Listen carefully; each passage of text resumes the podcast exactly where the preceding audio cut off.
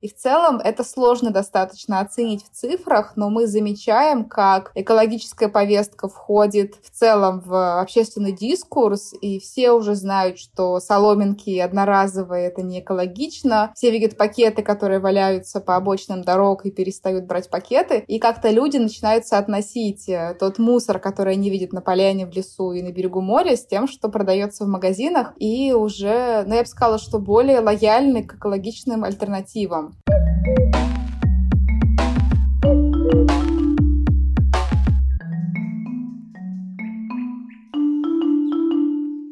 Привет, это Лина и подкаст «Сега на эко». Россия переживает мусорный кризис. И статистика говорит, что сейчас на одного жителя страны приходится более 400 килограммов отходов в год. Для сравнения, это равно весу самого жирного белого медведя. Но есть организации, которые исследуют проблемы пластикового загрязнения в России. Это, например, проект Гринписа «Ноль отходов». В этом выпуске мы говорим не только про их историю успеха в борьбе с образованием и предотвращением образования отходов, но и про провалы. Вы узнаете, как Greenpeace продвигает изменения на системном уровне и почему наш мусор нагревает планету. Что такое RDF топливо? За что Greenpeace бомбардировали крупную российскую торговую сеть X5 Retail Group. Какие сегодня тренды в борьбе с мусором и многое другое. Благодарю за поддержку партнера подкаста компанию Unilever и встречайте экспертов проекта «Ноль отходов» Дмитрия Нестерова и Ирину Козловских. Привет, Ира. Привет, Дима. Привет. Привет, Лина. Ира, расскажи про свой бэкграунд и чем ты занимаешься. Я работаю в проекте «Ноль отходов» российского отделения Greenpeace. Называю себя владычицей интернета, то есть э, занимаюсь всем, что связано с социальными сетями, коллаборациями и публичной коммуникацией. До работы в Greenpeace я была волонтером карты Recycle Map, которую тоже курирует Greenpeace. Это карта пункта прямо вторсырья. Она действует больше, чем в 60 городах э, по всей России. И я живу в Нижнем Новгороде, поэтому долгое время занималась здесь экологическим активизмом. Мы тоже развивали раздельный сбор и противодействовали строительству АЭС в Нижнем Новгороде. По первому образованию я психолог и специально получила магистрское образование в области экологии, чтобы чувствовать себя более уверенно. Дима, расскажи, как ты попал в Greenpeace, что ты делал до этого? Я был где-то 10 лет волонтером в экологической организации ЭТОС в Архангельске, сейчас это движение 42. Ну и самых крупных, в общем, почти все время такой сознательной работы я занимался темой раздельного сбора, и, собственно, со стороны общественности мы запускали проект по раздельному сбору, который вот с 2014 года в Архангельске работал по, собственно, прошлый год, наверное, пока не пошел рекоператор. Этой темой я в основном занимался, собственно, благодаря волонтерству, активизму экологическому. Я познакомился с Greenpeace, и мне предложили поучаствовать в конкурсе на вакансию как раз эксперта проекта. На тот момент проект занимался именно темой раздельного сбора. И спустя 4 месяца я прошел отбор и переехал из Архангельска в Петербург. И благодаря именно нашей тогда компании, которая занималась миллион за раздельный сбор, мы познакомились и с Ириной, и Ирина втянулась в работу Greenpeace. И в дальнейшем стала сотрудником. Да, в Greenpeace непосредственно я работаю с 2015 года и в основном занимаюсь тем, что пишу материалы, статьи, провожу встречи с стейкхолдерами. Если раньше фокус был основной на теме раздельного сбора, то сейчас эта тема именно ноль отходов, она стала гораздо шире, и раздельный сбор стал лишь частью нашей работы. И определенный момент, в самом начале моей карьеры в Greenpeace, я еще работал с региональными активистами, собирал их все вместе, формировал базу, а в дальнейшем все больше и больше уходил именно в экспертную работу. Дим, правильно я поняла, что если ты в Greenpeace 2015 то проект «Ноль отходов» существует уже 6 лет. Меньше. Проект появился именно в 2017 году. Сначала проект назывался «Миллион за раздельный сбор». Организация занималась тем, что делала раздельный сбор доступным для россиян. Потом в 2017 году запустили проект, который назывался «Пакет. Спасибо, нет». Он был направлен уже на продуктовых ритейлеров, чтобы количество пластика на полках магазинов снижалось. И со временем мы как-то ушли за рамки пакета, поэтому переименовались в ноль отходов. Дима, ты сказал, что изначально этот проект занимался переработкой, а потом он переименовался как ноль отходов. Почему такая трансформация случилась? Ну, там было несколько причин. Во-первых, потому что тема переработки раздельного сбора становилась мейнстримовой, а мы все-таки как авангардная организация работаем с темами, которые еще не совсем на слуху и которые такие, знаете, более передовые, потому что на тот момент, это был 2017 год, уже было очень много организаций, которые занимались именно профильно раздельным сбором и переработкой. И мы поняли, что все, что мы могли сделать в этой нише, мы сделали. То есть это карта Recycle Map, это возможность собрать всех активистов вместе, это встречи с чиновниками, это подготовка выставки, так называемая выставка на колесах, с которой мы проехали по 15 городам. То есть вот все, что нужно было дать импульс этой теме, мы дали, и мы поняли, что Следующим шагом будет именно работа с темой предотвращения, с темой одноразового пластика, потому что мы понимали, что переработка и раздельный сбор имеет определенные ограничения, потому что не весь пластик перерабатывается. Мы понимали, что необходимо в принципе для решения мусорной проблемы в России начать заниматься именно сокращением образования отходов и отказом от одноразовых товаров и упаковки. Мы поняли, как зародился проект «Ноль отходов». Но какие у него цели, Ира? У проекта «Ноль отходов» есть э, несколько целей. Одна из основных – это продвижение закона по ограничению оборота одноразового пластика в России. Такие законы действуют уже в 127 странах мира. Мы считаем, что России нужно присоединиться, и чтобы ватные палочки на пластиковой основе, одноразовая посуда, трубочки и пакеты исчезли из оборота, потому что их практически невозможно перерабатывать. Здесь есть подвижки позитивные, и недавно вице-премьер Виктория Абрамченко заявила, что закон нужно принимать, надо этого бояться, но мы продолжаем работу, и сейчас наша задача довести эту историю, чтобы закон приняли, не знаю, правильный, нормальный, и те вещи, которые нужно ограничить, действительно были ограничены, вместо них не появились так называемые ложные решения. Например, что пластиковые пакеты не заменили бумажными или биоразлагаемыми. Вторая наша большая цель — это в целом экопросвещение, маргинализация одноразового пластика и пропаганда многоразовых альтернатив, да, чтобы люди понимали, что пакет служит 12 минут, а потом 200 лет лежит на свалке, что это не совсем э, правильное отношение к природным ресурсам. И в то же время, чтобы они не боялись отказывать незнакомым женщинам на кассе, когда тебе предлагают им пакет, не боялись просить, чтобы им налили кофе в свой стакан, и ну, чтобы это стало новой нормой жизни. Также мы вот сейчас начали продвигать идею циклической экономики, то есть, что ресурсы нужно возвращать возвращать в оборот, использовать снова. И что самое главное, это препятствовать образованию новых отходов, чем искать э, пути их переработки. И еще, наверное, Дим меня поправит отдельное большое направление — это препятствование продвижению мусоросжигания, потому что в России хотят построить порядка 30 мусоросжигательных заводов, потратить на это полтора триллиона рублей. Это огромные цифры. И мы будем добиваться того, чтобы на это не пошли деньги из федерального бюджета. Мы в целом целом выступаем как самые яркие антагонисты, как и в целом все экологическое сообщество России, адекватное сжиганию мусора, коммунальных отходов в любом виде. Это связано как, в частности, вот Ирина сказала про заводы, которые планы по строительству заводов, так и, например, по производству так называемого РДФ топлива. То есть это такая измельченная высушенная фракция, в основном состоящая из горючих фракций, типа как пластик, макулатура, стекло и металл оттуда изымаются. И в России есть планы по использованию такого топлива РДФ в качестве на котельных и на цементных заводах. И мы тоже сейчас эту тему берем в оборот оборот и понимаем, что необходимо людей просвещать, потому что лоббисты сжигания откровенно запудривают мозги россиянам и вводят их в заблуждение говоря о том, что это станет решением мусорной проблемы в России. И еще мы запускаем новую кампанию по доставке. Сектор доставки сильно вырос во время пандемии. Люди стали чаще заказывать еду, продукты и все на свете. И, конечно, выросло количество упаковки, потому что все часто каждый лимон привозят в отдельном пакетике. Поэтому мы сейчас у нас э, стартовал первый этап кампании, когда мы предлагаем нашим сторонникам вместе выбрать и на кого же давить, потому что, как говорят, слона нужно нужно есть по частям. И у нас там маркетплейсы, доставка готовой еды, доставкой продуктов из супермаркетов и доставкой агрегаторами. И на первом этапе мы вместе с людьми выбираем, так на кого же давить, и потом мы запускаем такую широкую общественную кампанию, чтобы экологизировать доставку, чтобы ввести оборотную тару, и чтобы у покупателей была возможность, например, отказаться от одноразовых приборов и влажных салфеток, особенно когда еда приезжает э, домой, где у меня есть нормальная нормальная посуда. И такие есть практики, существуют по всему миру. Например, Amazon часть товаров доставляет просто в их оригинальной упаковке. Грубо говоря, пылесос в заводской коробке доезжает через Amazon до двери покупателя. Они не запаковывают его дополнительно в пленку или еще одну коробку. Ты упомянула циклическую экономику. У нас вот буквально месяц назад вышел выпуск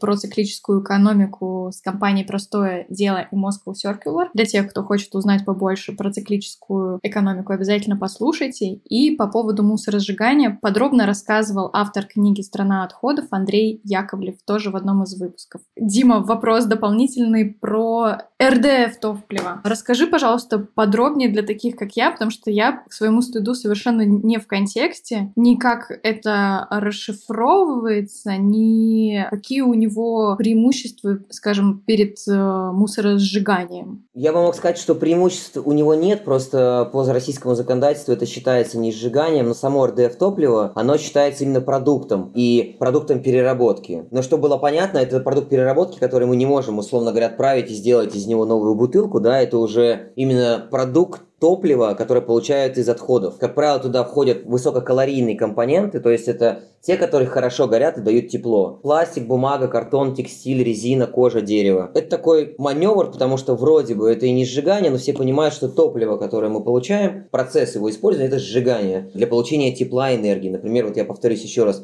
в Европейском Союзе в основном и в США это топливо использовалось и используется на цементных заводах. У него есть множество стандартов в зависимости от заказчика, то есть какая должна быть калорийность и все остальное. И в России были даже мысли у наших чиновников о том, чтобы использовать его как топливо в котельных. Но это как дополнительно, то есть помимо газа, например, или какого-то там мазута используется вот еще дополнительно, скажем, РДФ топливо. На наш взгляд, почему это плохо? Потому что, во-первых, это мешает развитию раздельного сбора, потому что все эти фракции, о которых я говорил, они могут отбираться и идти на переработку через систему раздельного сбора. Второе, не будут соблюдаться никакие экологические стандарты. Зная, какой у нас экологический мониторинг, мы понимаем, что все, что будет сжигаться, будет попадать в окружающую среду. Выбросы от мусоросжигательных заводов, от сжигания РДФ топлива имеют последствия онкологического характера, потому что, как правило, все эти вещества, которые содержатся в выбросах, они бьют чаще всего именно по онкологии. Это подтверждается множеством исследований, да. В тех зонах, где стоят мусоросжигательные заводы. Ну и кроме того, третье, это производство такого топлива не позволит России развивать принципы циклической экономики, потому что когда мы развиваем сжигание, производство РДФ топлива, мы всегда можем сказать, что вот все то, что не идет на переработку, мы просто вот будем пускать на это топливо или пускать в печи мусоросжигательных заводов. То есть это возможность снять правительству и бизнесу, который отвечает за мусор мусорную реформу, снять с себя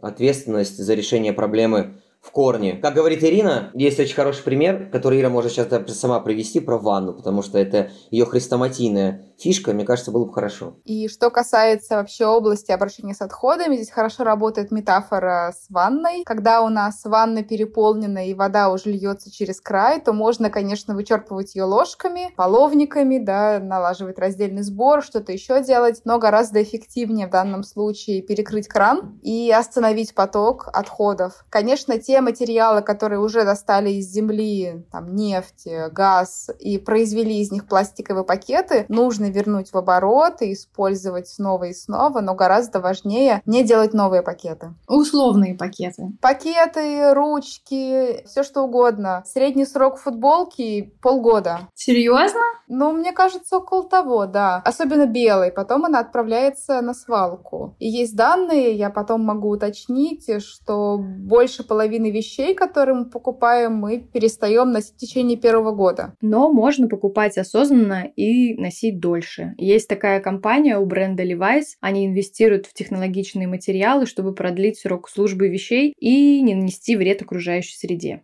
У них вышли две обновленные модели с использованием моего любимого материала тенсель, который изготавливается из сосны и эвкалипта и считается одной из самых экологически чистых тканей и созданных искусственно. Потому что главным побочным продуктом производства тенсель является фотосинтез. Еще в обновленной линейке, по крайней мере в мужском фите, Levi's использует другой бережный материал. Это катонизированное конопляное волокно. А насколько я знаю, знаю, это материал, полученный из конопляной пряжи, и при специальной обработке он становится неотличим от хлопка, но при этом выращивание конопли требует меньше воды, химикатов и земли, чем при культивировании хлопка. Более того, и это важно упомянуть.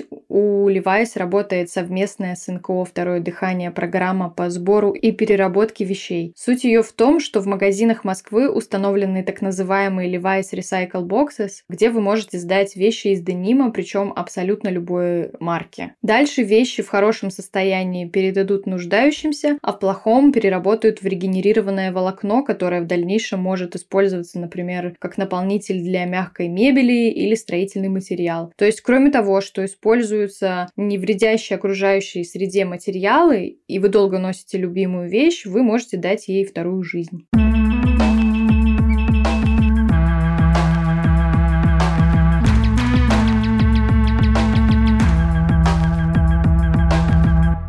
Вопрос про новую инициативу с упаковкой. Вы непосредственно через компании по доставке продвигаете свои инициативы? Или вы работаете напрямую с тем, что просвещаете покупателя? Мы только-только начали, и пока у нас нет петиции, она появится в конце сентября, мы будем работать и так, и так, потому что именно от компании зависит их упаковочная политика. И как бы я ни хотела, но все равно чаще всего мне приходит э, доставка упаковки упаковки. Но плюс мы просвещаем людей и говорим им, что доставка генерирует мусор, а мусор нагревает нашу планету, ведет к изменению климата, усугубляет эти последствия, и свалки растут. И то, и то важно, но у меня есть такой хрестоматийный пример, наверное, с Додо Пиццей. Два года назад я была в Нижнем Новгороде, тогда еще жила в Москве, и мы с друзьями решили вечером заказать пиццу. Для меня это было первый раз, когда я звонила по телефону и заказывала пиццу. Вот я звоню, говорю, нам такую такую-то, такую-то, такую-то, такую-то, еще одна идет в подарок. Я говорю, и, пожалуйста, столовые приборы и влажные салфетки не кладите. На громкой связи все происходит. И девушка такая, ну как не класть? Обязательно нужно положить. Тогда мой друг, который был рядом, говорит, что все в порядке, мы дома, мы помоем руки в раковине и полотенцем их вытрем. Нам эти приборы не нужны и салфетки. На что девушка отвечает, оператор, ну тогда просто выкиньте их. И получалось, что у нас, даже если мы хотим отказаться, то это не было возможно возможно. Сейчас, конечно, уже есть инициативы, когда столовые приборы можно заказать, но они платные, или когда во время онлайн-заказа можно убрать галочку и вам не привезут, но, к сожалению, чаще всего у покупателя нет такого выбора. В эту тему очень хороший был выпуск в прошлом году с Алиной Лихачевской и опыт кухни на районе. Еще хотела про кухню на районе рассказать. Это такой, наверное, пионер в области экологизации доставки, и они большие молодцы, но какие-то решения они могут внедрить внедрять, э, потому что у них э, все в одном месте производится, и потом они развозят по своим клиентам. А есть сервисы, которые доставляют еду из разных ресторанов и кафе, и им, конечно, невозможно повлиять на всю эту посуду, поэтому случаи бывают разные, но мне кажется, что пример кухни на районе, он вдохновил и показал, что возможно сокращать количество упаковки или хотя бы возвращать ее в оборот. Недавно у них была классная инициатива, у них была коллаборация с э,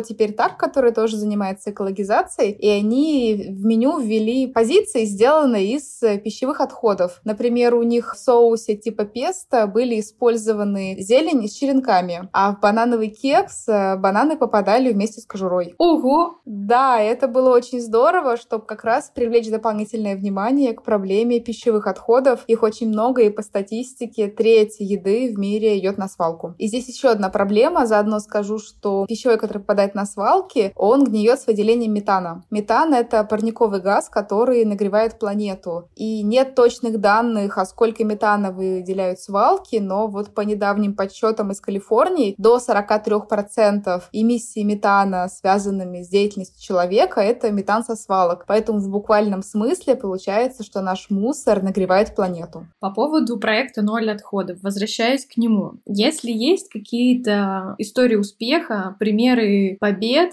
которые были за время деятельности проекта. Давайте о них расскажем. Ну, я думаю, что можно рассказать про победу, которая была в самом начале проекта «Пакет спасибо нет», когда наша главная цель была добиться того, чтобы все крупные федеральные продуктовые ритейлеры перестали раздавать на кассах пакеты. Собственно, эту цель мы достигли, даже примем сегмент такой ритейлер, как Азбука Вкуса, который считал это элементом своего сервиса и заботы о клиенте, с учетом того, какая там наценка на продукты. Тем не менее, они тоже отказались от бесплатной раздачи пакетов и даже приняли дорожную карту отказа от одноразового пластика.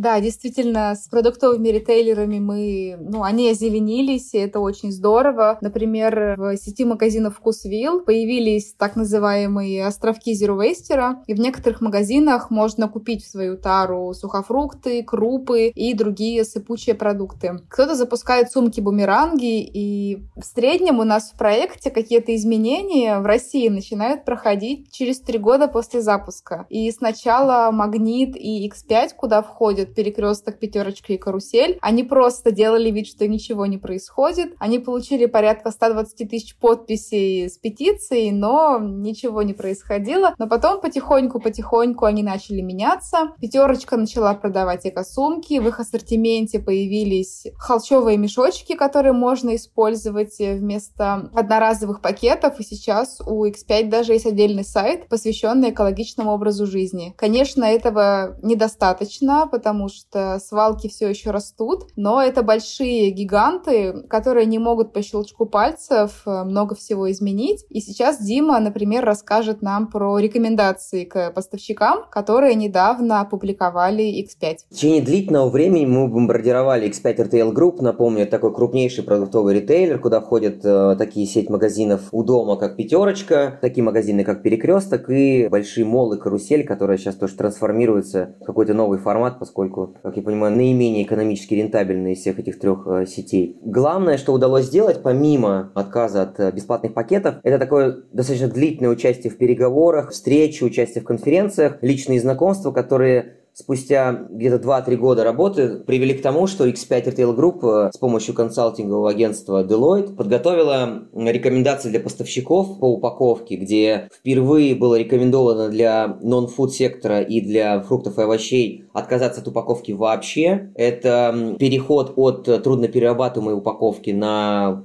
упаковку, которая более-менее собирается через систему раздельного сбора. Там достаточно приведены объективные данные о том, насколько востребован этот вид материала э, на рынке вторичного сырья, насколько он востребован у заготовителя, насколько легко его сдать в переработку. И в целом эти рекомендации, они отражают частично те предложения, которые давали мы, в частности, X5. Безусловно, поскольку Ира сказала про это, что это гигант, им сложно сразу перестроиться, конечно, пока мы не ожидаем массового перехода на многоразовые контейнеры, на многоразовую тару, но все равно речь тоже такая ведет, что в отделе, где будут продаваться полуфабрикаты, они готовы как продавать продукцию в контейнер покупателя, так и предлагать какие-то оборотные контейнеры. И что еще важно, шаг X5 Retail Group подтолкнул другого крупного игрока ленту, подготовить подобный документ для своих поставщиков и для собственной торговой марки. Вот, поэтому мне кажется, что эти изменения происходят медленно. Именно поэтому иногда кажется, что, например, в моменте, когда мы ведем какую-то кампанию, что это не дает никакого эффекта, потому что это всегда отложенный эффект. И уж так устроена предохранная работа, по крайней мере, в нашей теме, что это всегда имеет отложенный эффект. Тенденция, которую мы в последнее время активно наблюдаем, это отказ от печатного чека. Если раньше это не представлялось возможным, то сейчас, имея приложение, на смартфоне и карту лояльности можно поставить галочку, что вам не печатают физический чек в магазине, а он приходит вам в телефон. И это очень удобно, потому что чеки не идут на переработку. И в целом это сложно достаточно оценить в цифрах, но мы замечаем, как экологическая повестка входит в целом в общественный дискурс, и все уже знают, что соломинки одноразовые — это не экологично. Все вегет-пакеты, которые валяются по обочинам обочинам дорог и перестают брать пакеты, и как-то люди начинают соотносить э, тот мусор, который они видят на поляне, в лесу и на берегу моря, с тем, что продается в магазинах, и уже, ну, я бы сказала, что более лояльны к экологичным альтернативам. Если раньше про менструальные чаши никто не слышал, то сейчас те, кто менструирует, они уже знают, что такое менструальная чаша, и многие ей пользуются. Недавно я слушала подкаст, где обсуждали, как правильно вставлять менструальную чашу. Весь выпуск? Да, но он был коротким, но это очень здорово, потому что есть небольшие сложности с тем, чтобы адаптироваться к этому девайсу, и когда это обсуждают открыто, то многим легче преодолеть какие-то барьеры, и в итоге люди перестают покупать прокладки и не выбрасывают их на свалку. По поводу отказа от печатных чеков вы можете подробнее послушать выпуск с Александром Цыганковым, где мы обсуждаем, как ритейлер поддерживает и развивает эко-привычки своих покупателей на примере сети магазинов «Вкусвилл». Можно ли считать, что про истории успеха закончили говорить? Есть ли какие-то еще? Я бы еще дополнила, что не вся наша работа заканчивается успехом, к сожалению. Например, в 2019 году мы вся общественность не смогла остановить процесс, когда мусоросжигание на законодательном уровне переравняли к переработке. Там было такое мощное лобби, что действительно поменяли закон об отходах, производстве и потреблении, и теперь официально у нас сжигание мусора считается переработкой, поэтому, собственно, и появляется возможность строить мусоросжигательные заводы и называть их заводами по переработке. Но мы не сдаемся. В прошлом году мы запустили петицию на РОИ вместе с Альянсом против мусоросжигания за переработку. Эта петиция набрала 100 тысяч подписей, то есть необходимое количество, чтобы эти инициативы рассмотрела специальная профильная группа на федеральном уровне. Группа рассмотрела, но не сочла это важным для реализации. Но мы не сдаемся, мы пойдем в суд и будем оспаривать это решение, и в то же время продолжаем кампанию по противодействию сжиганию мусора. Еще одна победа есть. Карта, которая появилась еще в 2011 году как идея, она в целом э, сейчас является все равно самой крупнейшей картой пунктов приема и адресов, где стоят контейнеры для вторсырья. Мне кажется, это тоже такая победа, потому что на тот момент, когда, наверное, карта запускалась, людям, может быть, казалось, зачем это и для чего это, то сейчас это такой удобный инструмент, который,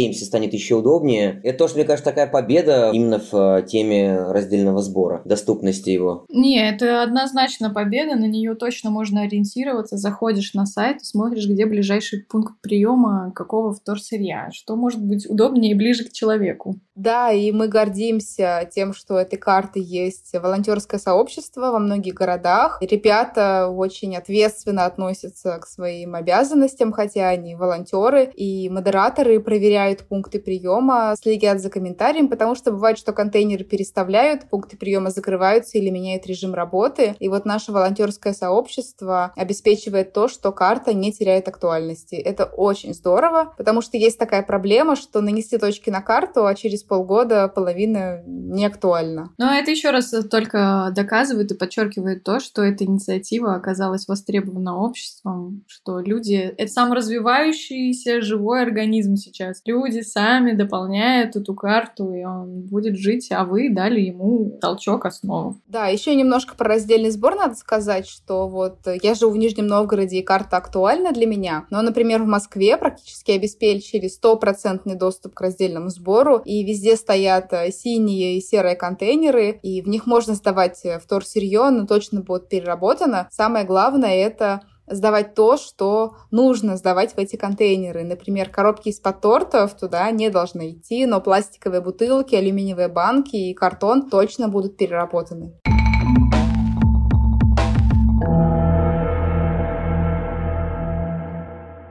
Завершая нашу историю про проект э, «Ноль отходов», как отдельно взятый человек может принять участие в проекте «Ноль отходов»? Отдельно взятый человек э, в первую очередь э, может принять участие в проекте отходов словом и личным примером. То есть очень важно рассказывать про экологичные альтернативы одноразовому пластику, потому что одно дело, когда Greenpeace пишет, что пакеты разлагаются 200 лет, а другое дело, когда я в своем инстаграме рассказываю, что уже 10 лет не беру пакеты в магазинах. И этому гораздо охотнее верят, и в инстаграме я там заряжу еще 10 человек, они тоже напишут посты, и таким образом информация распространяется. Поэтому очень важно демонстрировать экологичный образ жизни, не стесняться рассказывать об этом. Но на этом ответственное поведение не заканчивается. Очень важно поддерживать кошельком бизнес, который уже внедряет экологичные инициативы и стремится к тому, чтобы вся страна перешла на рельсы циклической экономики. Надо поддерживать. Например, нужно ходить в магазины без упаковки, если такие есть в вашем городе, и стараться покупать там, потому что им нужно платить зарплаты сотрудникам, и лучше я отдам деньги туда, чем какому-то сетевому ритейлеру. И третий пункт — это нужно подписывать петиции и демонстрировать бизнесу и государству именно нашу общую тенденцию меняться. Ведь если под петицией будет 100 тысяч подписей, то чиновники поймут, что да, действительно вопрос актуален, и даже если сделают вид, что они этого не заметили, все равно они начнут принимать решения, которые соответствуют нашим требованиям. Когда инициатива исходит именно от людей, в том числе даже, например, отправка писем, ну это в частности Ирина сказать про петиции. Но если смотреть шире, то люди действительно стали понимать, что ноль отходов, в принципе, циклической экономики, правильное обращение с отходами, это то, что они должны требовать от властей. И я, будучи во время пандемии, еще находясь в Архангельске, я был на круглых столах, посвященных этой теме, я видел, как возрастают запросы общественников. То есть, если раньше это просто поставьте хотя бы контейнеры там для мусора, то сейчас эти запросы уходят все глубже, глубже, глубже, и видно, как люди вовлекаются в эту тему, и у них э, меняется само представление о том, куда двигается Россия и как должна меняться отрасль обращения с отходами. Мне кажется, такой уровень осознанности прямо у людей, по крайней мере, активистов растет. Именно личное потребление и поведение – это очень важно, но некоторые вещи невозможно решить на индивидуальном уровне. Невозможно купить шпинат без пластика, как бы я к этому не стремилась, он везде запакован. Поэтому существуют такие организации, как Greenpeace, которые продвигают именно изменения на системном уровне. И шпинат будет продаваться без пластика, когда в России примут нужный закон.